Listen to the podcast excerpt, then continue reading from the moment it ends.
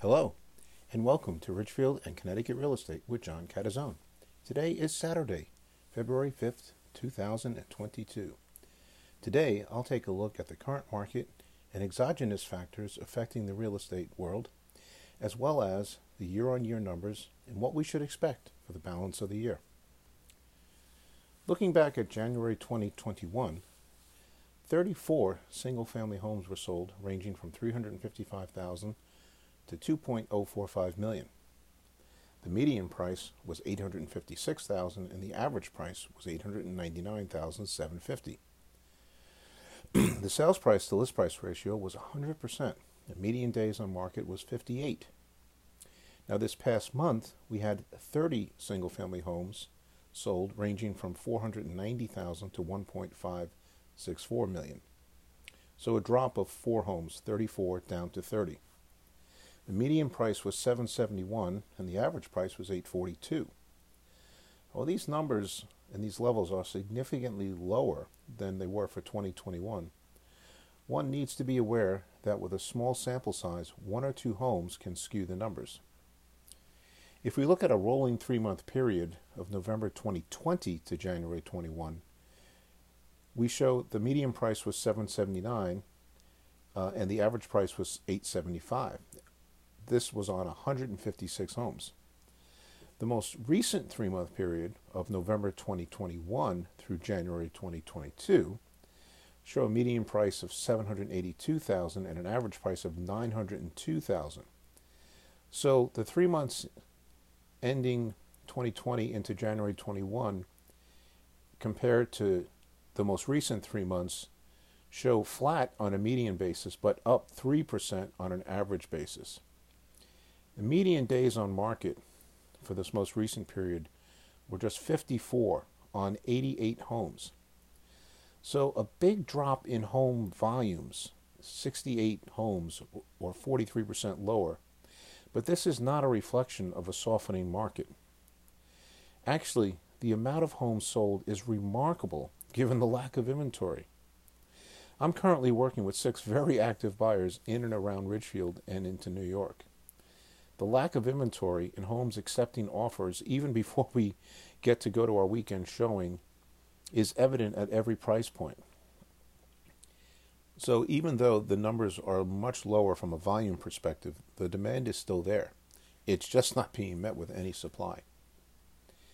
With spring around the corner, inventory is slowly creeping higher. Or is it? Eight single family homes and one condo hit the market in the last two weeks. Good, right?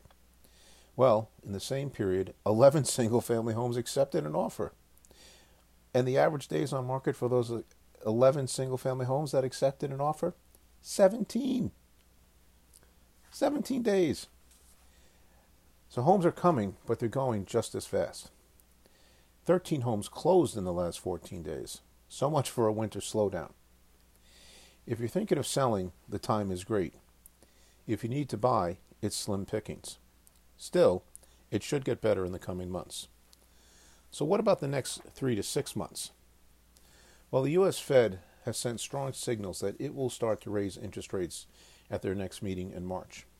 Most predict four hikes for the year to try and rein in inflation, which is running at multi decade highs. Mortgage rates have already ticked higher in anticipation. What does that mean for mortgages? On an $800,000 home purchase with 20% down, or a $640,000 mortgage, a move from 3% on the mortgage to 4% moves your payment from $2,700 to $3,055. 4% is still a very low rate for a mortgage. However, some buyers on the cusp of qualifying will drop out of the pool of potential buyers. Low rates have certainly helped buyers absorb rising prices. Equity markets, which have been surging, have now turned extremely volatile. Less money in one's retirement account, or trading account will further eliminate some of those on the margin buyers. So, in summary, it's still a case that inventory is ridiculously tight. We have weeks of inventory, not months.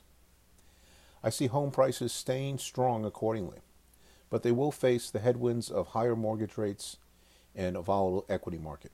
And I think by summer, we will still be in a tight supply situation, keeping sellers still very much in the driver's seat negotiations wise.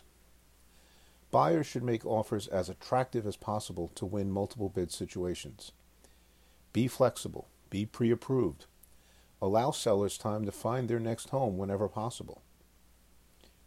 Well, that's all for now. As always, you can reach me at 203 313 7127 or via email at johncat2002 at gmail.com. For any questions or free equity analysis of your home, give me a call. Thanks for listening. Bye bye.